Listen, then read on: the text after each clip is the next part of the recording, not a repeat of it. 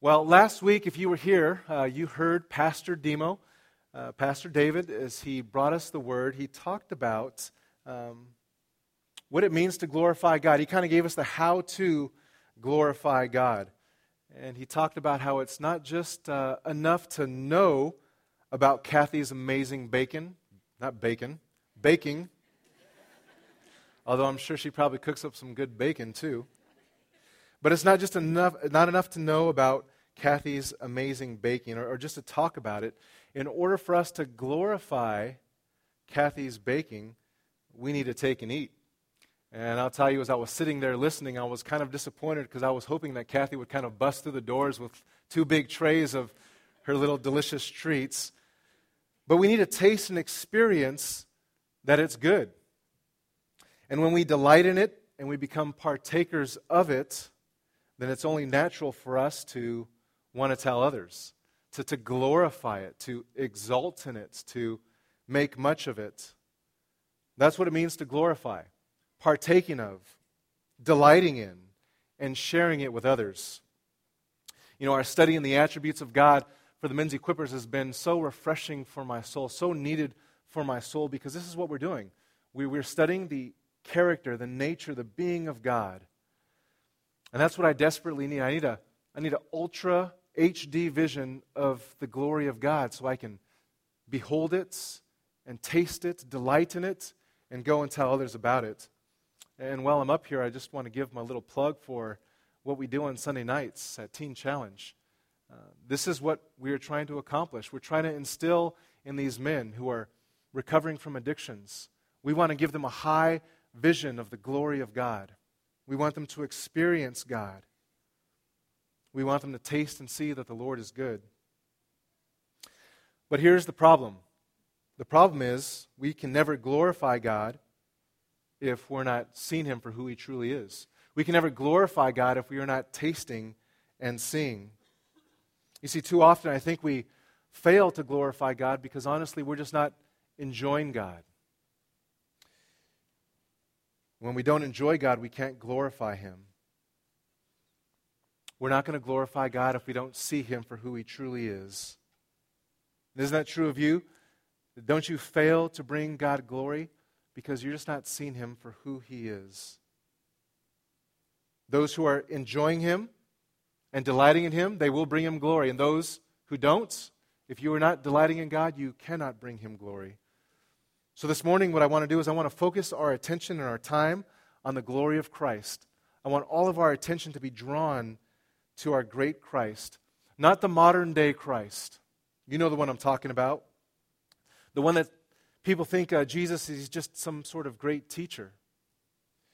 They, they think he's uh, an intriguing miracle worker, he's some sort of inspiring philanthropist.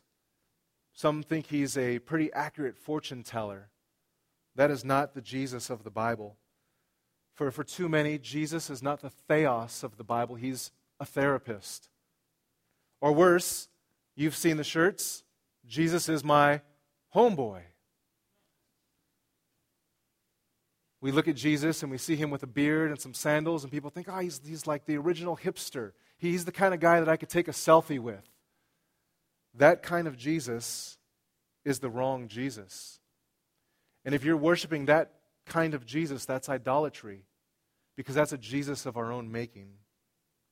No, what we re- really need is the real Jesus. We need to be awakened to the reality that Jesus, He is the almighty, transcendent, glorious God of the universe. There is no one more infinitely great, no one more infinitely beautiful than our Savior, Jesus Christ. And it's only when we see him for who he truly is that we can glorify him and enjoy him and become like him. In 2 Corinthians 3:18 Paul puts it this way, and we all with unveiled face beholding the glory of the Lord were being transformed into the same image from one degree of glory to another. So that's our aim this morning. We want to behold the glory of Christ and we want to be transformed by that glory. And I can't think of a better text to do that than the transfiguration of Matthew chapter 17. So if you have a Bible, go ahead and take out your Bible. Matthew chapter 17. We're going to spend our time looking at the transfiguration. The transfiguration is where the veil over Jesus' humanity is lifted. Peter, James, and John are given a glimpse of the real Jesus, the pre incarnate God of the universe. Matthew chapter 17, we're going to read verses 1 through 8. This is the word of the Lord. And after six days, Jesus took with him Peter and James and John, his brother, and he led them up on a high mountain by themselves. And he was transfigured before them, and his face shone like the sun, and his clothes became white as light. And behold, there appeared to them Moses and Elijah talking with him. And Peter said to Jesus, Lord, it is good that we are here. If you wish, I will make three tents here one for you, and one for Moses, and one for Elijah. He was still speaking when, behold, a bright cloud overshadowed them, and a voice from the cloud said, This is my beloved Son, with whom I am well pleased. Listen to him. And when the disciples heard this, they fell on their faces and were terrified. But Jesus came and touched them, saying, Rise and have no fear. And when they lifted up their eyes, they saw no one but Jesus only. Would you join me as we pray and jump into the text? Let's pray. Oh God, may you be so gracious and kind to us as we gather around your word and listen with attentive ears and willing and obedient hearts to hear you, to hear you clearly. May you help us to behold wonderful things from your word, and may we see Christ for who he truly is. We pray in Jesus' name. Amen. Well, our outline for this morning is very simple. Um, the Transfiguration helps us to answer three very important questions. The first is Who is Jesus? The Transfiguration is going to answer that for us. Who is Jesus? The second thing we're going to focus on is what was Jesus' mission? What did he come to this earth to do? And then finally, we'll wrap it up as we talk about how we are to respond to who he is and what he came to this earth to do. So, question number one Who is Jesus? Jesus is the Messiah, he is the anointed one, he is the king. You see, Matthew's whole aim in his gospel is to answer this very question Who is this Jesus?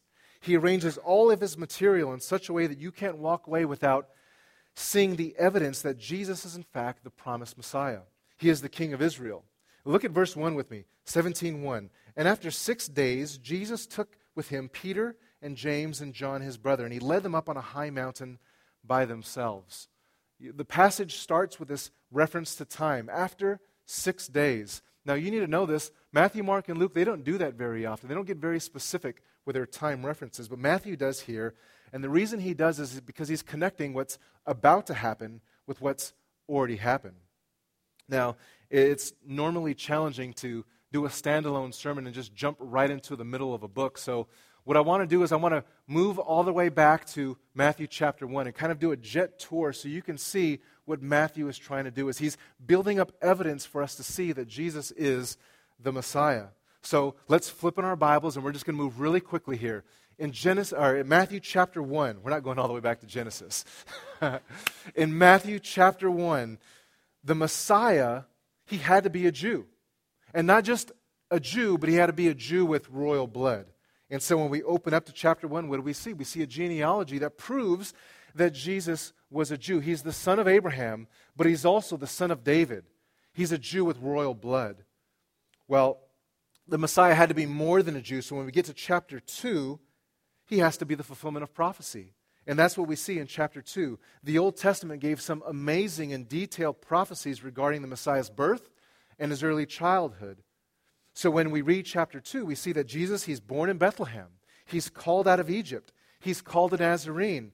He's fulfilling messianic prophecies. He's fulfilling prophecies from Micah and Hosea and Jeremiah.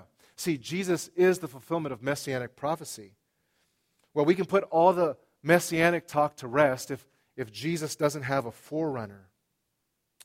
So when we open up chapter 3, what do we see? We see Jesus' forerunner. The end of the book of Malachi was very clear that the, the forerunner had to precede the Messiah. And so we're introduced to John the Baptist, and he is the one who's come in the spirit and power of Elijah to make ready the way of the Lord. Well, that's good. Matthew's given us some convincing evidence, but you know what? The Messiah, he has to be powerful. He has to be powerful. So, what do we see in chapter 4? We see Jesus' power, the Messiah's power over God's enemies. In chapter 4, Jesus proves his supremacy as he defeats Satan in temptation in the wilderness. Well, according to Deuteronomy 18:18, 18, the Messiah was to be the prophet. Moses pointed Israel to a prophet that would speak the very words of God.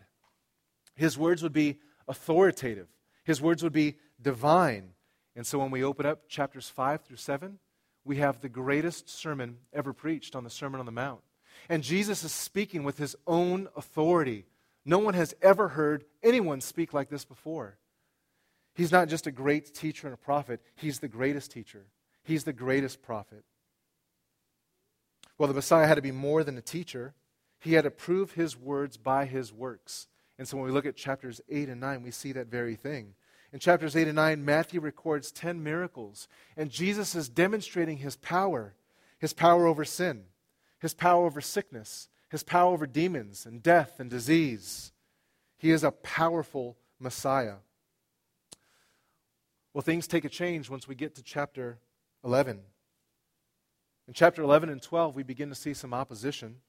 Israel is not embracing the Messiah. And that's precisely why in chapter 13, Jesus starts to speak in parables. Because of Israel's unbelief, the rejection of the kingdom, the rejection of their king.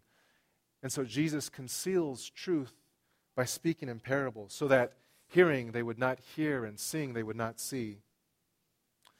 In chapters 14 and 15, we begin to see opposition start to mount even more. In chapter 14, the forerunners put to death. And there's this increasing antagonism from the religious leaders. We don't accept Jesus as our Messiah. He is not the one we've been waiting for. It appears that very few are actually embracing him. And that brings us to chapter 16 and why chapter 16 is so important. Chapter 16, Jesus' public ministry is now over. He takes his disciples on a long and private retreat, just him and his men and they go up to Caesarea Philippi. He asks his disciples a very important question there in verse 13. He says, Who do people say that the Son of Man is? And they said, Well, what we're hearing is that some are saying that you're John the Baptist, some saying that you're Elijah, others are saying Jeremiah, one of the prophets. And then Jesus looks them directly in the eye and says, Well, who do you say that I am? And what does Peter say? Peter correctly identifies Jesus. You are the Christ, the Messiah, the Son of the living God. And with Peter's confession, he prompts the first four predictions that Jesus gives of his passion and his resurrection. Look at verse 21, chapter 16. From that time, Jesus began to show his disciples that he must go to Jerusalem and suffer many things from the elders and the high priest and the scribes, and to be killed, and on the third day be raised. See, from this point on, it's going to become clear that yes, Jesus is the Messiah, Peter. You profess that and profess that correctly. And in fact, you, you, you didn't come up with that on your own. The Father made sure you got it right. He is the Messiah. But it's not the Messiah that you imagined. It's a Messiah that's going to have to suffer, a Messiah that's going to have to die, it's the Messiah that we read about in Isaiah 52 and 53. See, the whole point of Matthew's gospel is to help us see that Jesus is the Messiah. But right here in chapter 16, we learn that he is going to do the unthinkable. He's going to have to lay down his life before he has final victory. There must be a cross before there's a crown. So when we get to Matthew 17 and we ask the question, well, why did Matthew or, or why did God put the transfiguration right here. Why this particular point in Jesus' ministry? We know it's because Jesus just rocked the disciples' world. He, he just shattered all of their expectations of who the Messiah would be. Every preconceived idea of the Messiah, everything they've been taught since they were young, it's being shaped. A dead Messiah could only mean weakness. A dead Messiah could only mean defeat. But Jesus was about to give them a sneak peek into his true nature to help them, to help them understand what his mission was. Who is this Jesus? He is the Messiah. He's the king, but it gets better. He's also the Shekinah glory. Who led Israel out of Egypt? What's the answer? It's not a trick, trick, trick question. Who led Israel out of Egypt? God did. But, but how did God do that? He did that in the presence of a what? Of a cloud. God led Israel out of the presence of a cloud. That's the Shekinah glory. It's referred to 85 times in the Bible in at least 10 different books. In Exodus 13:21 we read, "And the Lord went before them by day in a pillar of cloud to lead them along the way, and by night in a pillar of fire to give them light." The very presence of God was in a cloud, and it's prominent in the book of Exodus as he leads the children of Israel out of Egypt and he protects them from Pharaoh and Pharaoh's army. Later in Exodus, that same cloud comes and rests on Mount Sinai. And that cloud, there's flashes of light, there's fire, there's smoke, and there's a voice that comes out of the cloud, and it absolutely terrifies the children of Israel. So much so that they say, We cannot bear it. Moses, you speak for God. Well, notice when we get to Matthew chapter 17, we see all kinds of similarities. There's another high mountain there in verse 1. Moses appears. Elijah is also there. Elijah is one who also saw the glory of God on that same mountain, as it tells us in 1 Kings 19. The voice of God is heard again in verse 5. But the most significant appearance is that the Shekinah glory is there again. There are lots of similarities between Exodus and Matthew 17, but it's not the things that are the same that are remarkable. It's the glaring difference that stands out. In the Old Testament, the glory of God was in the midst of a cloud. But right here in Matthew chapter 17, it's not in the midst of a cloud, it's in a person. It was concealed in a cloud, but now it's in a person. The fullness of God's glory resides in Jesus, the Messiah. Look at verse 2. It says, He was transfigured before them, and his face shone like the sun, and his clothes became white as light. That, that Greek verb there, metamorphothe, that's where we get the word metamorphosis. What does that mean, a metamorphosis? It's to change on the outside, but being consistent with what's on the inside. In, Matthew's gospel, we learn that Jesus, he is the Messiah. But for the first time, we see Jesus peel back his humanity. And he gives us a glimpse into his deity. His divine glory shines through his humanity for the very first time. And how does he appear? He's radiant, he's dazzling, he's beaming with light, he's bright and shining like the sun and blazing with glory. Now, notice that the light is not shining on Jesus, the light was shining from Jesus. You see the difference? I didn't pay attention in English class, so I didn't really care about prepositions. Now I do. For prepositions are extremely important. The light is shining from Jesus. His garments were bright like his own light. The brightness of his own being literally was emanating through his clothes. When we see these movies about Jesus, we see Jesus wearing the white robe and all of the disciples wearing the dark robes. I, I don't think that's the case. I think Jesus was wearing a dark robe like everybody else. But, but what does the scripture say? He was shining bright white. It even says in Mark 9, his garments became radiant and intensely white. How much so?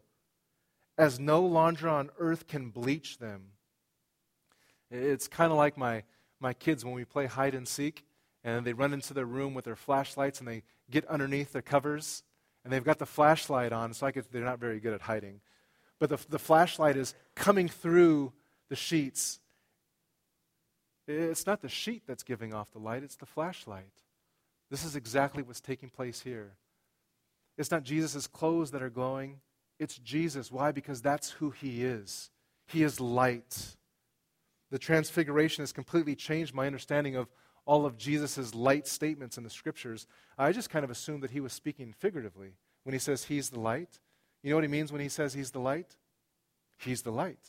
That's what he is. He is the light. God is light, and in him there is no darkness at all. But what's even more glorious is that Jesus' light is so powerful and so pervasive that he could actually make other things light. I think that's incredible when you consider all that the Scripture tells us about light. When the Bible says, um, uh, let your light shine before all men so they might see your good works and glorify your Father in heaven, it's not telling us to walk around like a bunch of human glow sticks. No, what it means is be light as your Father is light. What does that mean? What does light mean? Light is purity, holiness. Light is truth. Light is understanding and wisdom. So when the Bible says to let your light shine, it's saying we need to reflect the same kind of light that Jesus is. He is radiant in his glory. Now, some of you might say, well, this really isn't that big of a deal. I mean, didn't Moses' face glow too? If you remember back in the Exodus when, when Moses came down from Mount Sinai, the Bible says that he was glowing just as well. But there's a major difference. First, Moses didn't even know he was glowing. He came down the mountain, oh, Moses, check you out. Whoa, what's going on? I'm glowing. He had no idea. Jesus knew. He knows he's God. He knows he's glowing. He knows he's radiant. But the second thing, this is more important, Moses was merely mirroring God's glory. And so you think about that. You have the moon. My, my daughter says, Wow, Dad, look, look at the moon, the, the brightness of the moon. It's, it's glowing. Well, that's not giving off light. What's the moon doing? It's reflecting the greater light. The light of the sun, the moon can only reflect it. Moses could only reflect that light. When we talk about Jesus, Jesus is the sun. He emanates that light. It's coming from him. He's the source of light. That's why Hebrews 1 3 can say, He is the radiance of the glory of God, and He is the exact imprint of His very nature. He's the brightness of God's glory. That is why Jesus can say, If you've seen me, you've seen the Father. 2 Corinthians says that He is the image of God. Now, that word image is the word icon. Um, I'm not taking a call here, but these little apps on our phone, these are icons. And guess what? When I push my Logos app, boop, poof, the whole app pops up with all its functionality. That's what the Bible's saying. When you press on Jesus, do you know what you get? You get God. You get all of God. He is the exact imprint, the icon of God's nature. Tim Keller, I love what he says. He says, There is no other way to see the glory of God more perfectly in any way that surpasses what we see in Jesus Christ. You want to see the glory of God? You want to taste the glory of God? You want to delight in the glory of God? You know where you turn? You turn to Jesus Christ. That is the glory of God. Well, Jesus, He's the Messiah. He is the Shekinah glory, but He's also greater than Moses and Elijah. Look at verse 3. And behold, there appeared to them Moses and Elijah. See, the transfiguration is, um, is meant to leave no doubt in our minds that Jesus is greater than Moses and Elijah. Now, that might seem obvious to us. Why? Because we have both the Old and New Testament. But think about it for these disciples, for the Jews, for the Pharisees, for the scribes, that's nonsense. Why? Because they held Moses and Elijah in such high esteem. I mean, Moses and Elijah, this is the law and the prophets. It doesn't get better than these two men. These are the big daddies of the Old Testament. They represented Judaism. Moses embodied the Torah. Elijah was the prophet of prophets. I mean, these two godly men are larger than life. But their life mission was just to point people to God's glory. And here they are with Jesus on the mountain. And that's exactly what they're doing. They're pointing to Jesus. He is God's glory. He doesn't point to it, He is it. Jesus is the glory of God. He is the completion of all that Moses and Elijah came to do. Listen to this there is no value in Moses and Elijah if it doesn't find its culmination, its completion in the person and work of Christ. So, who is Jesus? He is the Messiah. He is the Shekinah glory. He is greater than Moses. Well, what exactly did he come to do? What was his mission here?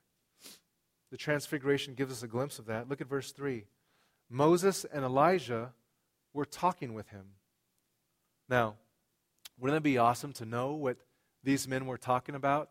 We say we'd like to be a fly on a wall. I don't like that because, one, there's no wall here, and I don't want to be a fly. But Wouldn't it be sweet to be a bird perched on a tree listening to this conversation? I mean, the big daddies of the Old Testament, and they're here with Jesus and they're talking. What are they talking about? Well, it's unnecessary for us to speculate because it's actually in Luke chapter 9. Luke chapter 9, verse 30, it says this And behold, two men were talking with him, Moses and Elijah, who appeared in glory. And what are they talking about? It says they spoke of his departure, which he was about to accomplish at Jerusalem. That term departure there, that's referring to Jesus' death. But more specifically, it literally says they're talking about his exodus. But this is different because the exodus that Jesus is going to accomplish is much different than Moses' exodus. You see, Moses led Israel out of Egypt, he led one nation out of bondage, and he led them to a temporary promised land. But we know that Israel went back into bondage. They went back into bondage in Assyria and then Babylon. But Jesus, his exodus, is for all people groups of all time. His exodus bring people not into a temporary promised land, but an eternal promised land. The liberation that Jesus provides is not just from a man from Pharaoh or from a nation from Egypt. No, the liberation that Jesus gives us is from sin and death for all of eternity. That's the kind of liberation that Jesus provides. And I think this is part of the reason why Moses and Elijah are there. I think they're there on the mountain to prepare Jesus for the agonizing death that he's about to accomplish at that cross in Jerusalem and for what that death will accomplish. Maybe they're reminding him of how he's the fulfillment of all that Moses wrote about. Maybe uh, Elijah is there reminding him that this is what all the prophets prophesied about. Jesus, you were born for this. This is why you've come into the world to put an end to the curse of the law, to be the fulfillment of all prophecy. This is a monumentous event. The law and the prophets, Moses and Elijah, coming down from heaven to affirm Jesus on his mission. Well, Peter, James, and John, they needed this, and they needed this desperately. I think it was necessary for them to see Jesus' glory. They needed a preview of what was to come. Why? Because remember, Jesus just dropped some heavy duty news on them. He said he was going to die. And he said, if you want to follow after me, you have to take up your cross and you have to die as well. These guys are depressed. They're confused. They're scratching in their heads. It just doesn't make sense a Messiah that has to die? How, how can that be? But Jesus needs to get this point across that he must go to the cross. He must die for the sins of the world. Suffering was the only way that Jesus would be able to accomplish this task that God had sent him to, to do. There would be no other salvation other than by God's plan through this new and greater exodus. And what Jesus wanted to do is he wanted to show his men, fellas, it's going to be all right. Look at my glory. See what's going to happen. See, get a preview, get a glimpse of the glory that's to come. When we get gl- glimpses of glory, well, that puts us in a position where we can endure just about anything. It hasn't been long. Um, I got here, and right away, I'm hearing from our congregation that there's, there's tragedy, there's sickness, there's, there's death, there's issues in the family, relationships, marriage, children. There's a lot of hurting people in our church. This is exactly what we need glimpses of glory, reminders that whatever difficulty we're going through right now, there's glory to come. And Jesus wants to help his apostles understand that so it would sustain them, so it would help them stay on mission, help them stay on task, help them be willing to give up their lives for the sake of the gospel. Well, we know that Peter, James, and John, they're, they're part of the inner three, and they're the ones that are closest to him and have the special privileges of being at Jesus at very crucial points of his ministry. One of them is here, the Transfiguration. Do you know the other two? Where are Peter, James, and John with Jesus? They're there at the raising of Jairus' daughter, and they're there with him at the Garden of Gethsemane. Now, what do those three things have in common? Anyone know? Starts with a D, ends with a F. Death. There it is. Death. From the get go, Jesus is showing his apostles that he has the power over death, that death cannot hold him, that death cannot contain him. Dr. G. Campbell Morgan, he said, Jesus was teaching these three men that he is the ultimate victor over death. He raised Jairus' daughter from the dead. He surrendered to death at the garden, and right here at the Transfiguration, he taught these men that he would be glorified in, through, and after his death. See, the disciples needed the Transfiguration because although Peter had just testified that Jesus is the Christ, they didn't understand that this Christ would have to give up his life. They didn't understand that he would have to suffer. They didn't understand that they would have to suffer. And in order for them to proclaim the good news, they had to understand why it was good news. Because no matter what we go through in this life, there is glory to come. Now look at verse 4. Peter said this to Jesus Lord, it is good that we are here. If you wish, I will make three tents one for you, one for Moses, and one for Elijah. Most people, they, they give Peter a hard time, and to, to be quite honest with you, I'm kind of um, annoyed with people giving Peter such a hard time, partly because I know I would have been saying the same stupid things, sticking my size 13 foot in my own mouth. Um, yes, Peter was a little careless with, with what he said, but he didn't say, hey, Lord, let's make six tabernacles one for you, Moses and Elijah, one for me and Peter and James. I'm sorry, James and John. No, the scriptures tell us that Peter, he just he didn't know what he was talking about. He was terrified. Uh, we also learn that he was actually taking a nap. He was taking a depression nap because he was so distraught over what the Lord had just told him. You see, I think Peter, when he makes this suggestion, he wants to stay on the mountain. He, he wants to party. Why? Because, well, Jesus just showed him his glory. I mean, when you have this spiritual high, Moses and Elijah and Jesus in his glorified state, that could only mean one thing. That means the kingdom is here. Jesus is ushering in the kingdom. This is it. This is what we've been waiting for. This is what you've been teaching about. It's finally here. See, his words were careless, but they weren't meaningless. His offer to build three tabernacles, it actually makes sense. Because when you have a Jesus that's glorified and you have Moses and Elijah, that means that the kingdom has been ushered in. When you get a chance, read Zechariah 14. When the Messiah would come, there would be a perpetual feast of tabernacles, which celebrated God tabernacling, dwelling with his people. So Peter's saying, Here it is. It's finally here. This is the greatest thing could ever happen to me. God is going to return to his people. He's going to dwell with his people, and the kingdom will be set up. So let's get you set up, Jesus. Let's let the Davidic reign begin here and now. But that wasn't God's plan for the first advent. He was going to have to suffer. Peter wasn't thinking crucifixion, he was thinking coronation, but his, his mind had to be transformed. The reality of what Christ came to do this first time around needed to be adjusted. Because again, there is no crown without a cross. The Messiah must suffer and die. And they should have known this because we have Isaiah 53, don't we? The suffering servant. The Messiah would have to die Otherwise, there would be no forgiveness of sins. Look at verse 15. While Peter is making this suggestion, it says in verse 5, sorry, 17:5, he was still speaking when behold, a bright cloud overshadowed them, and a voice from the cloud said, "This is my beloved son with whom I am well pleased. Listen to him." Matthew tells us that this voice came and just kind of stopped Peter midstream from his babbling. This is my beloved son in whom I am well pleased.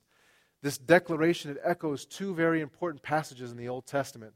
The first is in Psalm chapter 2, when the psalmist writes, The Lord said to me, You are my son. Today I have begotten you. And it also echoes Isaiah 42 1. We read there, Behold, my servant, whom I have chosen, in whom my soul delights. I have put my spirit upon him.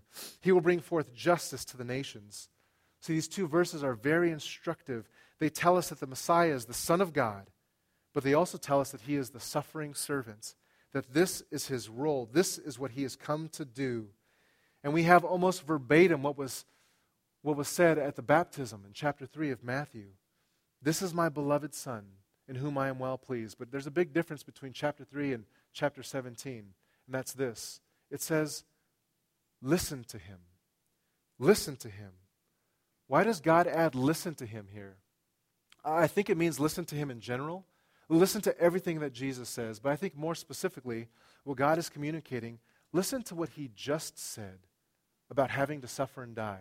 And not only that, look, look down, chapter 17, verse 12. You're going to make your way down the mountain. Jesus is going to reveal some more truth to you. Listen to this. Jesus says, verse 12, But I tell you that Elijah has already come, and they did not recognize him, but did to him whatever they pleased. So also the Son of Man will certainly suffer at their hands. Look, I know he just told you that he's going to suffer, he's going to die, but he's also going to be resurrected from the dead. Listen to him, trust him, obey him. That commands to listen to Jesus took on a whole new meaning for me when I opened up the Foxe's Book of Martyrs and I read this story of William Hunter. Any of you familiar with William Hunter? High schoolers? William Hunter, 19 years old. William Hunter was burned at the stake on March 26, 1555. You know what his crime was? He was reading his Bible. That's it.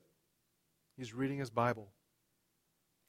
The bishop of Brentwood Chapel caught him reading his Bible all by himself. And instead of encouraging him and commending him, he rebuked him sharply. He asked him to publicly recant of his sin of reading the Bible. William, he couldn't do it. And so they tried him, they found him guilty, and they sentenced him to death.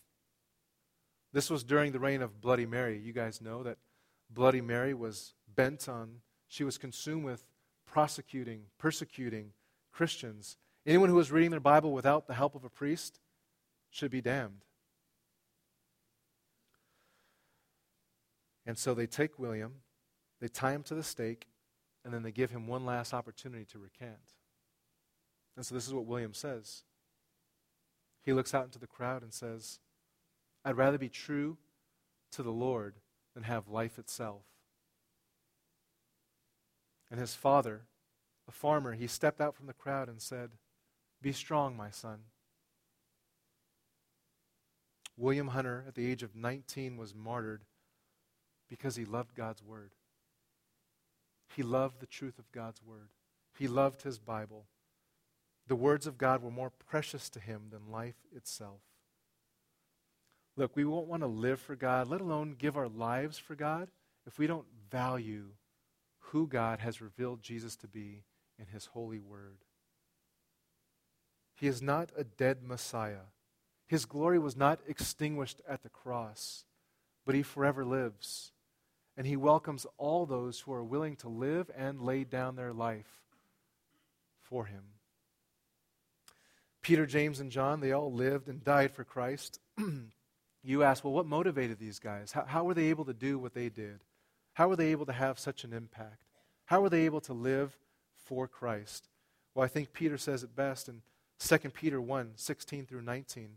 Peter says this we did not follow cleverly devised myths when we made known to you the power and coming of the Lord Jesus, but we were eyewitnesses of his majesty. For when he received honor and glory from God the Father, and the voice that came to him by the majestic glory, This is my beloved Son, with whom I am well pleased. We ourselves, we heard this voice that came from heaven, for we were with him on that holy mountain. And look at this, verse 19. And we have the prophetic word made full, more fully confirmed, to which you will do well to pay attention as to a lamp shining in a dark place until the day dawns and the morning star rises in your hearts. You see, the disciples, Peter, James, and John, they were all eyewitnesses of this miraculous event, the transfiguration, Jesus peeling back his humanity to see his pre incarnate glory. But you know what? They just weren't eyewitnesses. You know what else they were? They were ear witnesses. They heard the voice come from God. We don't need miraculous mountaintop experiences to faithfully live for Jesus Christ. We simply need to listen to him and do what he says. The experience that Peter and the others had on the, on the mountain, that just fortified their faith, strengthened their resolve. The important thing is not seeing wonderful things. It's not about having miraculous, remarkable experiences. It's about just listening to God's word and obeying it hearing it and heeding it. Romans 10:17 says this, faith comes from what? Hearing, and hearing through the word of Christ. You might not be burned at the stake, but you might. The time that we're living in now, there's no guarantee. There are people all across our world, even today, that are being martyred, that are, they're having their lives taken because they love the Word of God. People are losing their jobs because they love the Word of God. Who do you find yourself listening to? Who are you listening to? Are you listening to the politicians? To, to ESPN? Is it movies and media, social networking? Are you hearing a voice that is just drowning out the voice of God? I think what the Lord wants us to understand this morning is that we need to listen to Him. We need to behold Jesus in all of His glory and listen to Him. The less we hear of God, the more we give into sin. And I think the Lord wants us to say, or hear, listen to Him. Listen to Him. Well, how should we respond? Look, look at this. I love this in verse 6. How do we respond to Jesus? That He is the Messiah, that He is the Shekinah glory, that He's greater than Moses and Elijah. How do we respond? Verse 6 When the disciples heard this, what did they do? They fell on their faces and were terrified. Notice how the demeanor of the disciples changed immediately. Peter went from making all these lofty suggestions to falling on his face in fear because he was terrified. Why? Well, they thought they were going to die. That's what happens when you come face to face with a holy God. That's what happens when you encounter the glory of our great God. If you get God unveiled in his glory, you die. Think about that. Why did Moses have to be hidden in the cleft of a rock? Well, why did God only show the back of him? Because he said, If you see me, Moses, and all that I am, you're going to be absolutely incinerated. And so the same is here with the disciples. The reason there was a curtain in the tabernacle and later on a curtain in the temple was to separate the holy place from the most holy place. You enter into the most holy place on your own terms, you die. That is how majestic and powerful God is. No one can see the face of God and live. You see, the glory of Christ, when we behold Him for who He truly is, it should absolutely terrify us. He is not a God of our own making. We say Jesus, meek and mild, that is true, but Jesus is a glorious, transcendent, holy God. And here he is. He is unveiling his very nature so they could see for themselves. This is the only response. You duck or you die. Do you remember when Jesus he calmed the storm? The disciples were terrified. What were they terrified of? Not the storm. They were terrified of the God who has the power to calm the storm. When we look at the Old Testament, we see trepidation is the proper reaction to God and his glory. Abraham, Moses, Joshua, Isaiah, Ezekiel, Peter, James, John, all of them are part of the hall of fame of falling on your face before a holy and transcendent God. When we encounter the presence of a holy God, that is the natural response. We sink low as possible and we say with Isaiah, I am undone. I am a man of unclean lips. I cannot stand in your presence. But watch this. Look at verse 7. Jesus came, and what did he do? He touched them, saying, Rise and have no fear. And when they lifted up their eyes, they saw no one but Jesus alone. Moses and Elijah no longer there. All the attention was focused firmly on Jesus. All that God said in Moses and the prophets, it culminates right here in Jesus, standing alone with no equal. Why? Because Jesus is the highest, He is the clearest, He is the most powerful revelation of God. Why? Because He is God. When we look at Jesus, brothers and sisters, when we look at Jesus, we see God as visibly as we can while here on earth. And while he is so transcendent in his glory, look at what he does. He condescends, he draws near. He comes and tells them, Do not be afraid. But that's not all. He comforts them with a personal and intimate touch. So, what are we supposed to do? Are we supposed to fear God or not fear God? Yes. Fear God. Don't fear God. We're supposed to fear God because He's 100% God, holy and transcendent, different from everything else in the universe. His pure, exalted being, the gap between, the big gulf between the Creator and the creation is so huge, the proper response is to fall on our face in terror. The Proverbs tell us the fear of the Lord, it's the beginning of wisdom. Godly fear, it helps us recognize who we are. It shows us that the only thing we can do is cry out for mercy. Godly fear leads us to humility, to surrender, to submission. Oh, the reverence of God is still there, but there's no fear of judgment. Fear of judgment is gone. Why? Because when we come to Christ in faith and we embrace Him for who He truly is, He becomes our substitute. He becomes our Savior. He becomes our shelter. And so, therefore, there is no need for fear when we embrace Christ by faith. I love what Psalm 34, verse 18 says The Lord, He draws near to the brokenhearted, and He saves the crushed in spirit.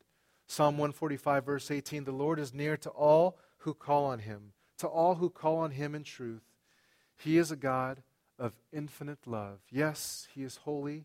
Yes, He is radiant in all of His glory. But He left His glory from above and took the form of a bondservant. He left his rightful place in heaven and put aside all of his divine attributes and took on the form of a servant. Why? He was motivated by love because he loves you and me. Isn't he a wonderful Savior? He's a wonderful Savior. He is the one that we need to partake of. He's the one that we need to delight in. He's the one that we need to be sharing with others. That is what it means to glorify Christ. And so I want to ask you are you glorifying the God of the Bible? Are you bowing down low in worship? Are you delighting in Him? Are you telling others about Him?